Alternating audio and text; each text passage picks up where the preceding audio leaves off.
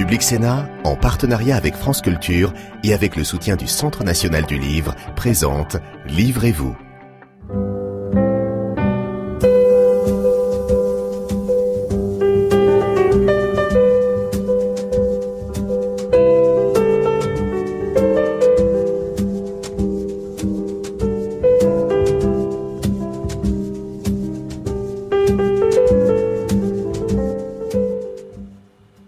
Bonjour et bienvenue dans cette version déconfinée de Livrez-vous. Vous voyez, votre émission littéraire a retrouvé un studio, une émission littéraire sur Public Sénat, bien sûr, en partenariat avec France Culture. Et aujourd'hui, nous allons évoquer le grand homme par excellence, le grand homme qui avait un lien étroit avec euh, la littérature et les livres. Je veux parler bien sûr du général de Gaulle. Pour évoquer l'homme, sa mémoire et son œuvre, nous sommes en compagnie de Sylvain Faure. Bonjour. Bonjour. Vous êtes euh, essayiste et ancien conseiller d'Emmanuel Macron et vous venez de publier Contre l'esprit de défaite, l'esprit de conquête aux éditions de l'Observatoire où vous dressez un parallèle entre un certain appel euh, du 18 juin et la crise du coronavirus, la lutte contre la pandémie. À côté de vous, Frédéric Naudufour, bonjour. bonjour. Vous êtes historienne, membre du conseil scientifique de la Fondation Charles de Gaulle et vous avez notamment consacré une biographie à Yvonne de Gaulle, la femme de mon général aux éditions Fayard. Et puis enfin,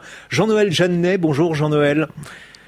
Bonjour, bonjour à distance. Voilà, mais on, on, vous voit quand même très bien. Vous êtes euh, historien. Euh, vous avez notamment publié La République a besoin d'histoire au CNRS édition, et puis Virus ennemi, discours de crise, histoire de guerre aux éditions Gallimard. Et vous, vous avez vu Mon Général, vous l'avez vu à la Boisserie. Est-ce que vous pouvez nous dire dans quelle situation vous avez pu euh, pénétrer dans cette maison quand le général y était encore? Après son départ de l'Élysée en avril 1900. 69, il a souhaité recevoir à la boisserie, euh, en famille, quatre de ses ministres. Je précise que c'était des ministres qui n'avaient pas accepté ou qui n'avaient pas eu l'occasion d'entrer dans les gouvernements de Georges Pompidou. Il y a eu euh, André Malraux, d'où les chaînes qu'on abat, et aussi Couve de Murville, Mesmer et mon père. Et comme De Gaulle avait dit à mon père, si un de vos enfants veut conduire la voiture, il sera le bienvenu. D'où cette expérience, évidemment pour moi, mémorable du 30 décembre 1969. Alors De Gaulle ne vous a pas reçu dans sa bibliothèque, dans cette fameuse bibliothèque en ovale qu'il avait avec 2200 livres, dit-on là-bas? Non, non, non. Il y avait un rituel très militaire. Il a reçu mon père pendant une demi-heure pile, là, et puis ensuite il nous a rejoints dans le salon en attendant la salle à manger. C'était un, évidemment tout à fait passionnant de le voir à ce moment-là, de voir. C'était une sorte de gentleman farmer qui a accueilli avec beaucoup de, beaucoup de, courtoisie il était en réalité euh, préoccupé, je dirais même obsédé par une seule chose, c'est-à-dire la rédaction de ses mémoires. Il nous a dit au fond, ce qu'on dit aujourd'hui de moi, euh, ça ne m'apporte pas beaucoup. Il y avait d'ailleurs un assez grand mépris pour les journalistes. En revanche, en revanche, je voudrais laisser trace de ce que j'ai fait et que ça puisse servir ensuite, un jour, aux générations, aux générations futures. Frédéric Dufour, il faut rappeler euh, quand même que le général de Gaulle fut un, homme de plume, puisque pendant euh, de nombreuses années, il n'a vécu que de ses droits d'auteur. Oui, c'est un homme de plume dès son enfance, puisque adolescent, il publie un certain nombre de petits textes, dont l'un, euh, Une mauvaise rencontre, qui est une petite pièce de théâtre, lui a valu un prix. D'une Et le prix était soit gagner de l'argent, soit éditer le texte, et il a naturellement préféré éditer le texte. Et cette tradition de l'écriture, il la conserve pendant l'entre-deux-guerres, avec les ouvrages que l'on connaît sur l'outil blindé, sur la France et son armée. Et par la suite, après la Seconde Guerre mondiale, il devient le mémorialiste de sa propre histoire, l'historien de sa propre histoire, ce qui ne va pas sans ambiguïté euh, quand on est historien. Et, euh, et la parution des mémoires de guerre, euh, à partir de 1954, permet au couple de Gaulle de vivre, puisqu'à cette époque-là, euh, le général ne touche plus de revenus, et c'est vraiment de sa plume qu'il va vivre jusqu'à la fin de la traversée du désert en 1958. Jean-Noël Jeannet, il y a une construction du mythe. Celle-ci euh, s'est déroulée en plusieurs étapes. Comment la percevez-vous, vous, en tant qu'historien? Le moment décisif, c'est évidemment le 18 juin, et qui pour un historien est tout à fait intéressant, parce qu'on y trouve, je crois, deux des composantes de ce qui permet de faire un mythe national. Il y a d'abord la rencontre entre l'instantané et la longue durée. Je veux dire qu'il y a une grande part de, de hasard dans le fait qu'il ait pu finalement se trouver là à ce moment-là. Il avait fallu que Georges Mandel lui conseille de ne pas démissionner de sa fonction de secrétaire d'État. Il a fallu qu'il ne soit pas abattu sur euh, en traversant le Pas-de-Calais. Il a fallu que Churchill, après les hésitations de son entourage, lui ait donné accès à la BBC. Donc la part de hasard est très importante, l'instantané. Et en même temps, en même temps, ce, moment extraordinaire est aussi le fruit de la longue durée. Je veux dire, il l'a dit lui-même, je m'y étais longuement préparé. Et c'est vrai que quand on regarde euh, sur le long terme ce qu'a été la préparation psychologique de, l'homme à ces circonstances exceptionnelles qui sont survenues, on comprend les choses, pas seulement à cause de la mauvaise rencontre qui vient à bon escient d'être d'être évoquée, mais pour la continuité de ses écrits depuis euh, des ordres chez l'ennemi euh, après 1919, euh, avec le fil de l'épée, la France et son armée, etc.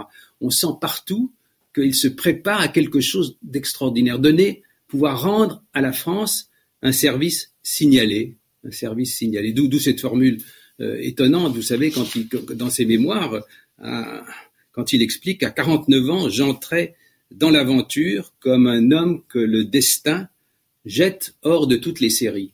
Mais s'il est jeté hors de toutes les séries, c'est en particulier parce qu'il s'y est préparé. Puis d'autre part, d'autre part, ce qui, euh, ce qui frappe euh, dans ce moment-là, c'est cette rencontre entre, au fond, le réalisme et le rêve.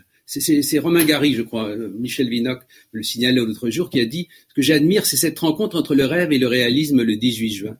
Il y avait à la fois une prise en compte extraordinairement lucide de, ce qui se passait, de ce qui allait arriver, et en même temps, il y avait quelque chose de fou dans l'idée qu'un jour, peut-être, euh, cet homme seul euh, pourrait diriger des événements qui conduiraient à ce que, à la fin, les Français soient du côté des, vainqueurs et que le, général allemand puisse dire en voyant la table de négociation euh, un, Français, un général français. Quoi Les Français aussi? Ben oui, les Français aussi. Ça, c'est la part de rêve. je crois que c'est la rencontre entre ces, deux moments qui euh, font de 11, du, 18 juin le début d'un mythe. Sylvain Faure, vous qui avez été les mots d'Emmanuel Macron, avez écrit euh, également sur le général de Gaulle le rapport que le général entretenait avec euh, les mots, le caractère littéraire euh, du 18 juin, de cet appel, et puis aussi des différents écrits. Quel regard portez-vous sur cela? Je, pense que le, premier regard qu'on porte quand on est amené à,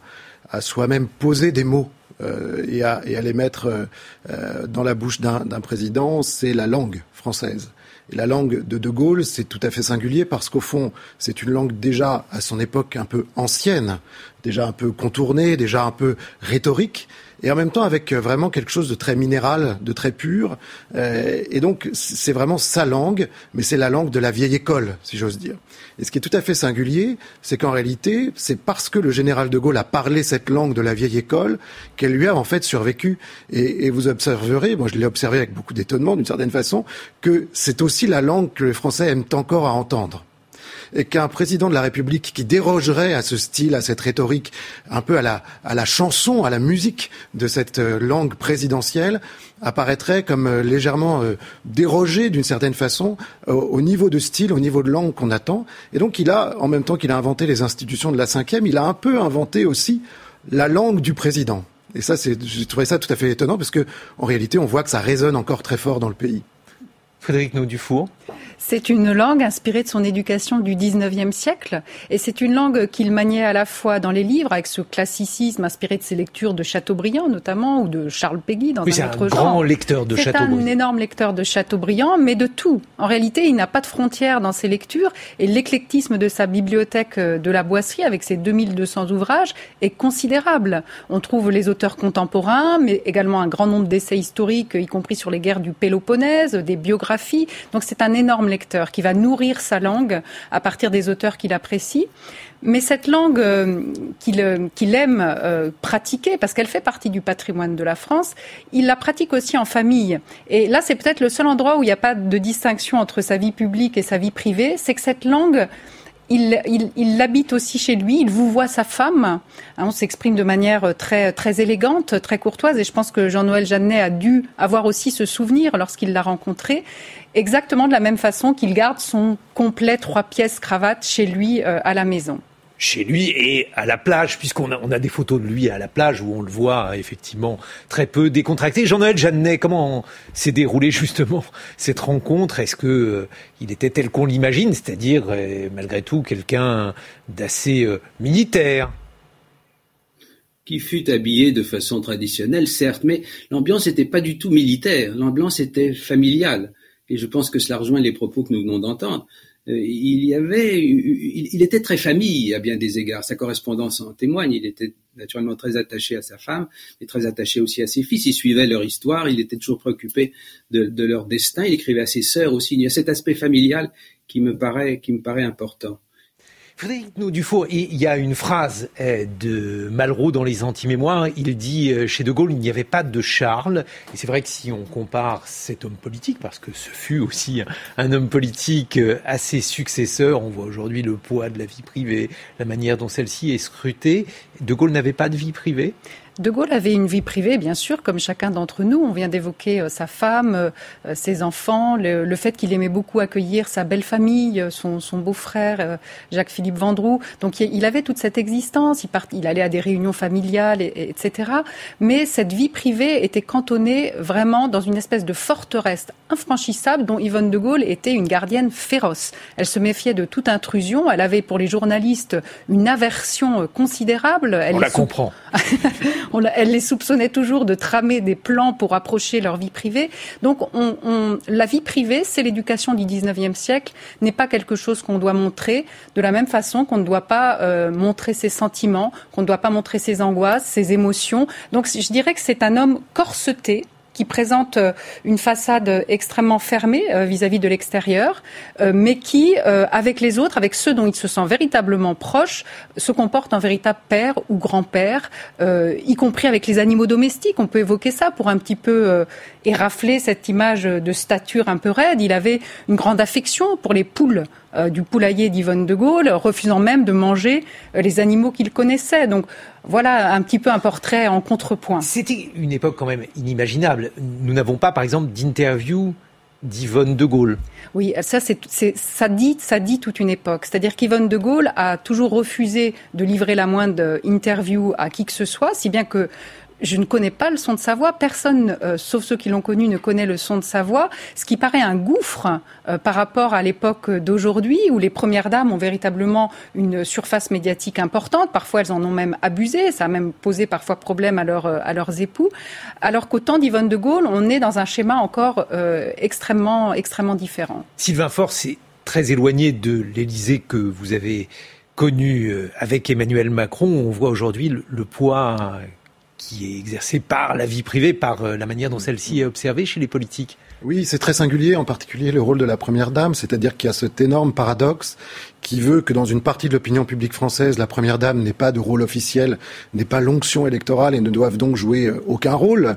Et en même temps, cette idée que si elle ne joue aucun rôle, euh, étant hébergée aux frais de la République, elle abuse au fond euh, des fonds publics. Et donc, il y a ce chemin de crête à trouver pour les premières dames successives entre l'absence et la présence, entre l'omniprésence et l'omniabsence. En tout cas, on n'imaginerait pas évidemment qu'une première dame refuse une interview aujourd'hui, mais le fait, on, on a changé d'époque, mais le rôle n'en est pas plus commode pour autant. On n'a pas encore basculé, peut-être le fera-t-on, je ne sais pas, euh, dans un rôle officiel de la Première Dame. Et c'est donc tout un jeu très compliqué à, jouer, d'autant plus que les présidents successifs eux-mêmes sont quand même assez attentifs, eux aussi, à leur vie privée, qu'évidemment elle leur échappe, qu'évidemment nous avons changé d'époque là aussi. Et donc tout cela n'est pas résolu. Jean-Noël Jeannet, justement, euh, ce qui est très étonnant, c'est de, de, voir euh, cet homme, lorsqu'on doit en faire l'histoire, à quel point il est euh, compliqué aujourd'hui euh, de construire euh, une histoire d'un homme qui est devenu un, mythe et un mythe aussi écrasant. Je ne suis pas sûr que ce soit tellement difficile dans la mesure où nous disposons d'une source absolument passionnante qui est sa correspondance, ses notes et carnets qui permettent d'aller assez loin dans son intimité. en, vous écoutant parler de la première dame, d'ailleurs c'est une expression affreuse qui vient des États-Unis, de la femme du président de la République, je songeais à la relation entre De Gaulle et les femmes sait qu'avant son mariage, il ne manquait pas d'avoir quelques dilections pour euh, l'agent féminine et pour, les femmes. Et on en a des témoignages. Mais on a le sentiment que ce mariant, il a décidé qu'il faisait le sacrifice vraiment de cela à la France. C'est le moment où il note dans ses carnets à propos d'un livre de Huysmans, euh, enfin la crise juponnière vint. Je crois qu'il s'est tout à fait euh, protégé contre la crise juponnière. Ça, c'est pour répondre au début de votre question. Pour le reste, on a tout de même une, somme d'informations de, toutes sortes. Mais c'est vrai qu'on n'a pas de, on n'a pas de source volée. Et à cet égard, il est clair que si on compare avec la vie politique d'aujourd'hui, l'arrivée des nouvelles technologies, l'arrivée de tous les moyens qu'on peut avoir de capturer les moments de la vie privée et de les diffuser aussitôt, fait qu'on est entré dans une nouvelle période, dans une nouvelle ère. Justement, qu'est-ce qui faisait la complexité de, de cet être, euh, selon vous, Jean-Noël Jeannet? Je ne sais pas si on peut le, résumer en quelques phrases, mais ce qui me frappe le plus quand euh, je le considère, d'abord, c'est cette, euh, cette précision du langage dont on parlait tout à l'heure, qui me paraît très très important. C'est rapport avec les mots. On aurait tort de ne pas y insister.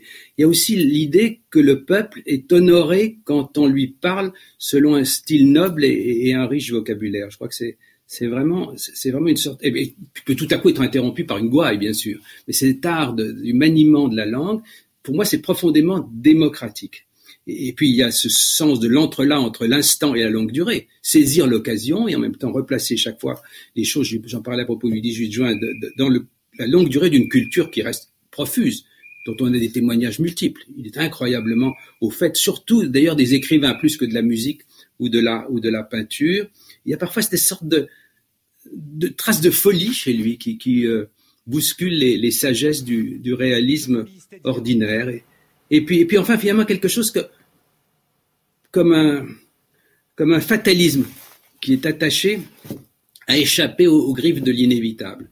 Le sens qu'il avait également, il était très réaliste cet homme-là. Il avait le sentiment, il avait le sentiment que on devait et qu'on pouvait organiser le rêve d'une France plus ou moins mythifiée, et qu'en même temps il fallait chaque fois saisir l'occasion qui se présentait. J'avais été frappé à Colombay par l'importance qu'il accordait à l'évolution des techniques et des technologies. Ça a toujours beaucoup intéressé. Il faut être réaliste. Les choses vont changer. Après tout, si on imagine en Uchronie, en histoire fiction, qu'il n'y ait pas eu la radio en, 1900, en 1939, en 1940, qu'elle n'avait pas été encore inventée, tout aurait été différent. Il s'est saisi de la télévision aussi d'une façon qui a beaucoup frappé les contemporains, progressivement.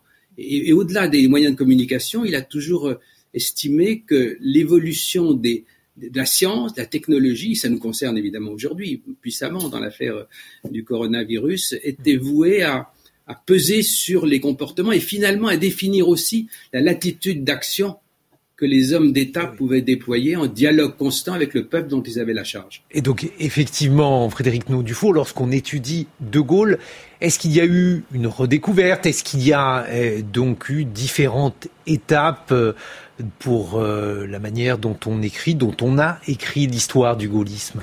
Alors, il y a eu plusieurs étapes, bien entendu, mais je crois que tous les historiens qui ont travaillé sur De Gaulle ont ont eu la même difficulté qui était d'être toujours un petit peu prisonnier de la plume du général de Gaulle, puisqu'on se fonde en grande partie, comme l'a dit Jean-Noël Jeannet, sur ses écrits, ses lettres, même sur ses mémoires de guerre. Et par conséquent... Est-ce qu'il a embelli des choses dans ses mémoires? Mais qui ne le ferait pas? Qui, écrivant ses mémoires, tout d'un coup se jetterait à soi-même la pierre? C'est, Ça paraît masochiste. On peut être masochiste. Non, je pense qu'il a écrit ses mémoires de son propre point de vue.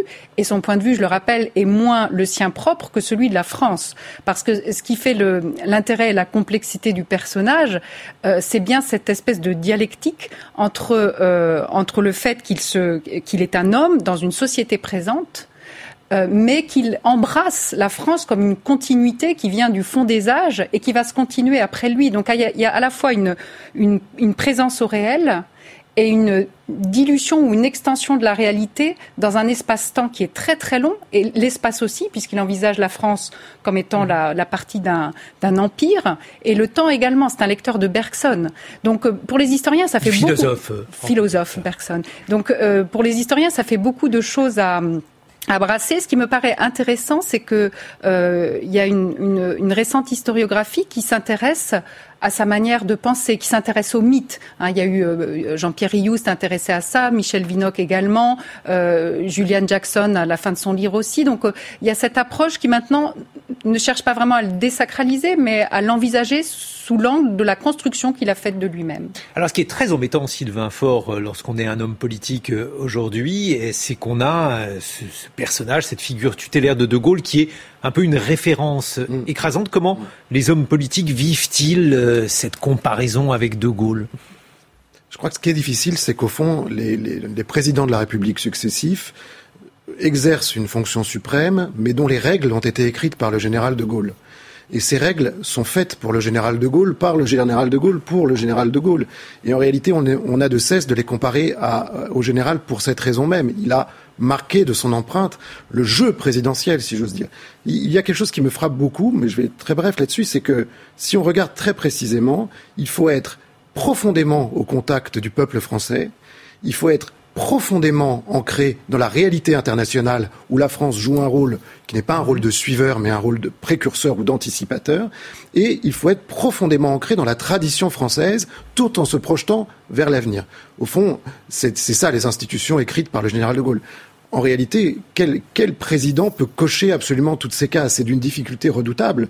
Tout est, tout est devenu extrêmement complexe, tout est devenu extrêmement fracturé, tout est devenu très brouillé aussi. Euh, L'avenir, le passé, les traditions qui se rencontrent et qui s'entrechoquent, les mémoires qui rentrent en conflit, tout cela est extrêmement difficile. Et donc tenir tous ces fils ensemble est évidemment la gageure de chaque président. Et ce qui me frappe beaucoup, pour ne pas être euh, sur ce plan euh, négatif, c'est que tous s'y essayent sincèrement.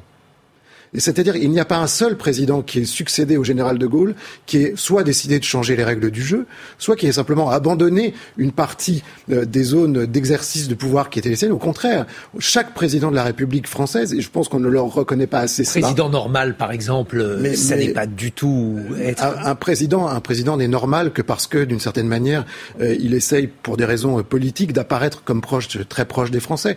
Mais en réalité, un président n'est pas normal dès lors que sa fonction de président de la France la République française et d'être l'interlocuteur des, des, grandes puissances émergentes du monde contemporain. Il doit se hisser au-dessus d'une certaine normalité. Mais Sylvain Fort, quand même, c'est très compliqué de, de vouloir euh, ressembler à De Gaulle aujourd'hui, puisque euh, le souci de verticalité, c'était un homme euh, qui était à tous les égards très, mm. très vertical. Aujourd'hui, on prône l'horizontalité, autrement dit, un caractère qui est diamétralement opposé à celui du général De Gaulle. La transformation du septennat en quinquennat a probablement été faite pour, d'une certaine façon, faire que le temps du président colle au temps de la législature, et donc, d'une certaine manière, pour rendre le président plus proche aussi euh, de l'expression euh, du vote populaire. Et en effet, on sent bien que nous vivons une époque où les nouvelles technologies, les nouvelles expressions, les nouvelles capacités au fond de communication font que chacun souhaite avoir voix au chapitre, là où la Ve République ou l'exercice présidentiel est évidemment un exercice d'autorité verticale. Et le dialogue, la dialectique entre les deux est devenu de plus en plus complexe. Et au fond, certains pensent que précisément on est au bout de l'exercice et que d'une certaine manière, il n'y aura pas de réconciliation entre l'autorité verticale et cette démocratie horizontale à laquelle les gens aspirent, profondément. Mais je souligne quand même que lorsque le président de la République manque à cette autorité verticale, cela lui est vertement reproché par ceux-là même qui aspirent à l'horizontalité. Et donc, cette dialectique est devenue quasiment une injonction contradictoire qui pèse sur les épaules des présidents successifs. Oui, ça, ça peut être l'ambivalence des Français, mais Jean-Noël Jeannet est parmi les anti-gaullistes, parce qu'il y en avait. Il faut rappeler que De Gaulle a eu une opposition. Euh, il a eu aussi un certain nombre de, de procès, euh, par exemple, en dictature ou en autoritarisme. C'était euh, une pratique particulière de, de la démocratie. C'est Clémenceau qui a dit un jour, si on n'a pas d'ennemis, c'est qu'on n'a rien fait. Mmh. Évidemment, il y a eu la formule, tout le monde a été, est ou sera gaulliste, tout le monde n'a pas été anti-gaulliste, mais, mais beaucoup, beaucoup l'ont été. Frédéric vient d'employer l'expression le parti gaulliste. Je crois que c'est une formule que De Gaulle aurait détestée. Il a dit un jour, il y croyait vraiment, le gaullisme sans De Gaulle, je n'y crois pas. Il ne voulait pas dire par là que c'était tout le contraire de sa conviction, que son héritage ne pouvait pas continuer de, féconder, de féconder beaucoup d'événements français. Il voulait dire par là que personne, aucun parti, n'avait vocation à brandir l'adjectif de gaulliste. Je crois que c'est une leçon qui peut intéresser euh, toute réflexion sur l'histoire qui est survenu depuis sa mort et peut-être encore l'avenir. Personne ne doit pouvoir, à mes yeux en tout cas, se dire un parti gaulliste. Oui, mais à la fois, euh, lorsque Malraux parlait euh, du parti du général de Gaulle, il disait c'est le métro aux heures de pointe. Et là, Frédéric Naudufaux, on voit aussi le, le, temps qui est passé avec aujourd'hui la désaffection euh, des partis politiques et le fait que de Gaulle aujourd'hui serait radicalement impossible à la différence que De Gaulle n'a jamais voulu être le chef d'un parti et que le parti que vous évoquez ne s'appelait même pas parti, il s'appelait le Rassemblement. Bon, c'est peut-être une argutie, mais il n'a jamais voulu être le chef d'une majorité et c'est pour ça qu'il déplorait euh, l'idée d'un quinquennat. Pour lui, le président ne devait absolument pas s'aligner euh, sur les sur les députés. Euh, mais le métro à l'heure de pointe, cette formule de, Malraux est intéressante parce qu'elle rappelle que si De Gaulle a incarné cette verticalité indéniablement, euh, cette autorité, cette stature, En même temps, il avait une certaine proximité avec euh, les gens, les gens du peuple, comme on pourrait dire, avec les petites gens. Et j'en veux pour preuve un magnifique fonds d'archives qui se trouve à la Fondation Charles de Gaulle, qui est constitué par les lettres de condoléances qu'a reçues Yvonne à la mort de son mari, et où on voit s'exprimer toute la société française, alors pas les antigolistes bien sûr, mais euh, parmi tous ceux qui, qui, qui, déplorent, qui pleurent la mort du général, il y a des, euh, des, des, gens de tous les milieux sociaux, des gens qui savent à peine écrire le français et qui viennent dire à quel point ils se sentent petits par rapport à ce grand homme, mais comme ils ont aimé que ce grand homme n'ait pas de distance vis-à-vis d'eux. Et ça aussi, c'est quelque chose qui me pose beaucoup de questions à une époque où on, ne cesse de remarquer, de, de souligner la césure qui s'est installée entre le peuple et son élite. Justement, qu'est-ce que vous en pensez, Sylvain Faure? Est-ce que c'est justifié cette euh, césure soupçonnée euh, ou je pense que la, césure, elle est, elle est partout. C'est-à-dire qu'en fait, il y a une crise globale de l'autorité et que l'autorité politique en est euh, évidemment euh, la première porteuse. Ce qui me frappe aussi, c'est que nous vivons aussi une époque où l'héritage gaulliste est revendiqué par l'extrême droite, qui s'est construite dans l'antigaullisme, depuis euh, très peu par l'extrême gauche de Jean-Luc Mélenchon, qui revendique sa position gaulliste, évidemment par Emmanuel Macron, qui pose avec les mémoires de guerre sur la photo officielle, et évidemment par les républicains, qui appellent de leur vœu le retour du gaullisme social. Et donc, en réalité, cette, ce sentiment du gaullisme, au fond, comme une espèce de ciment politique et social, est très diffuse aujourd'hui dans la société française. Et personne ne peut se revendiquer du gaullisme, mais au fond, c'est devenu, le mot gaullisme est devenu un mot qui désigne quelque chose dans notre imaginaire collectif, qui n'est pas forcément en rapport avec le général, mais qui est en rapport avec notre histoire commune. Un mot de conclusion, Jean-Noël Jeannet, il est où l'héritage du gaullisme selon vous? Il appartient à la nation tout entière, exactement comme l'avait voulu le général de Gaulle. Il n'appartient pas, il n'appartient à personne. Il doit, il doit s'il nous regarde de quelque part, évidemment considérer avec un peu d'ironie des ralliements récents. Quand je vois le Rassemblement national, je me rappelle que M. Alliot, qui a quelques rôles, euh, allait encore récemment euh, apporter son salut à la mémoire du colonel Bastien Thierry, qui avait essayé d'assassiner de Gaulle au Petit Clamart en août 1962. Mais après tout, après tout, c'est un bon signe. Et quelle magnifique démonstration du rayonnement d'un personnage qu'il ne s'agit pas de constituer en sainte vitrail. Il ne l'aurait pas souhaité. Merci à tous les trois d'avoir été avec euh, nous. Sylvain Faure, contre l'esprit de défaite, l'esprit de conquête à l'Observatoire. Frédéric Naudufour, votre biographie d'Yvonne de Gaulle chez Fayard et Jean-Noël Jeannet. La République a besoin d'histoire au CNRS édition. À très bientôt sur Public Sénat.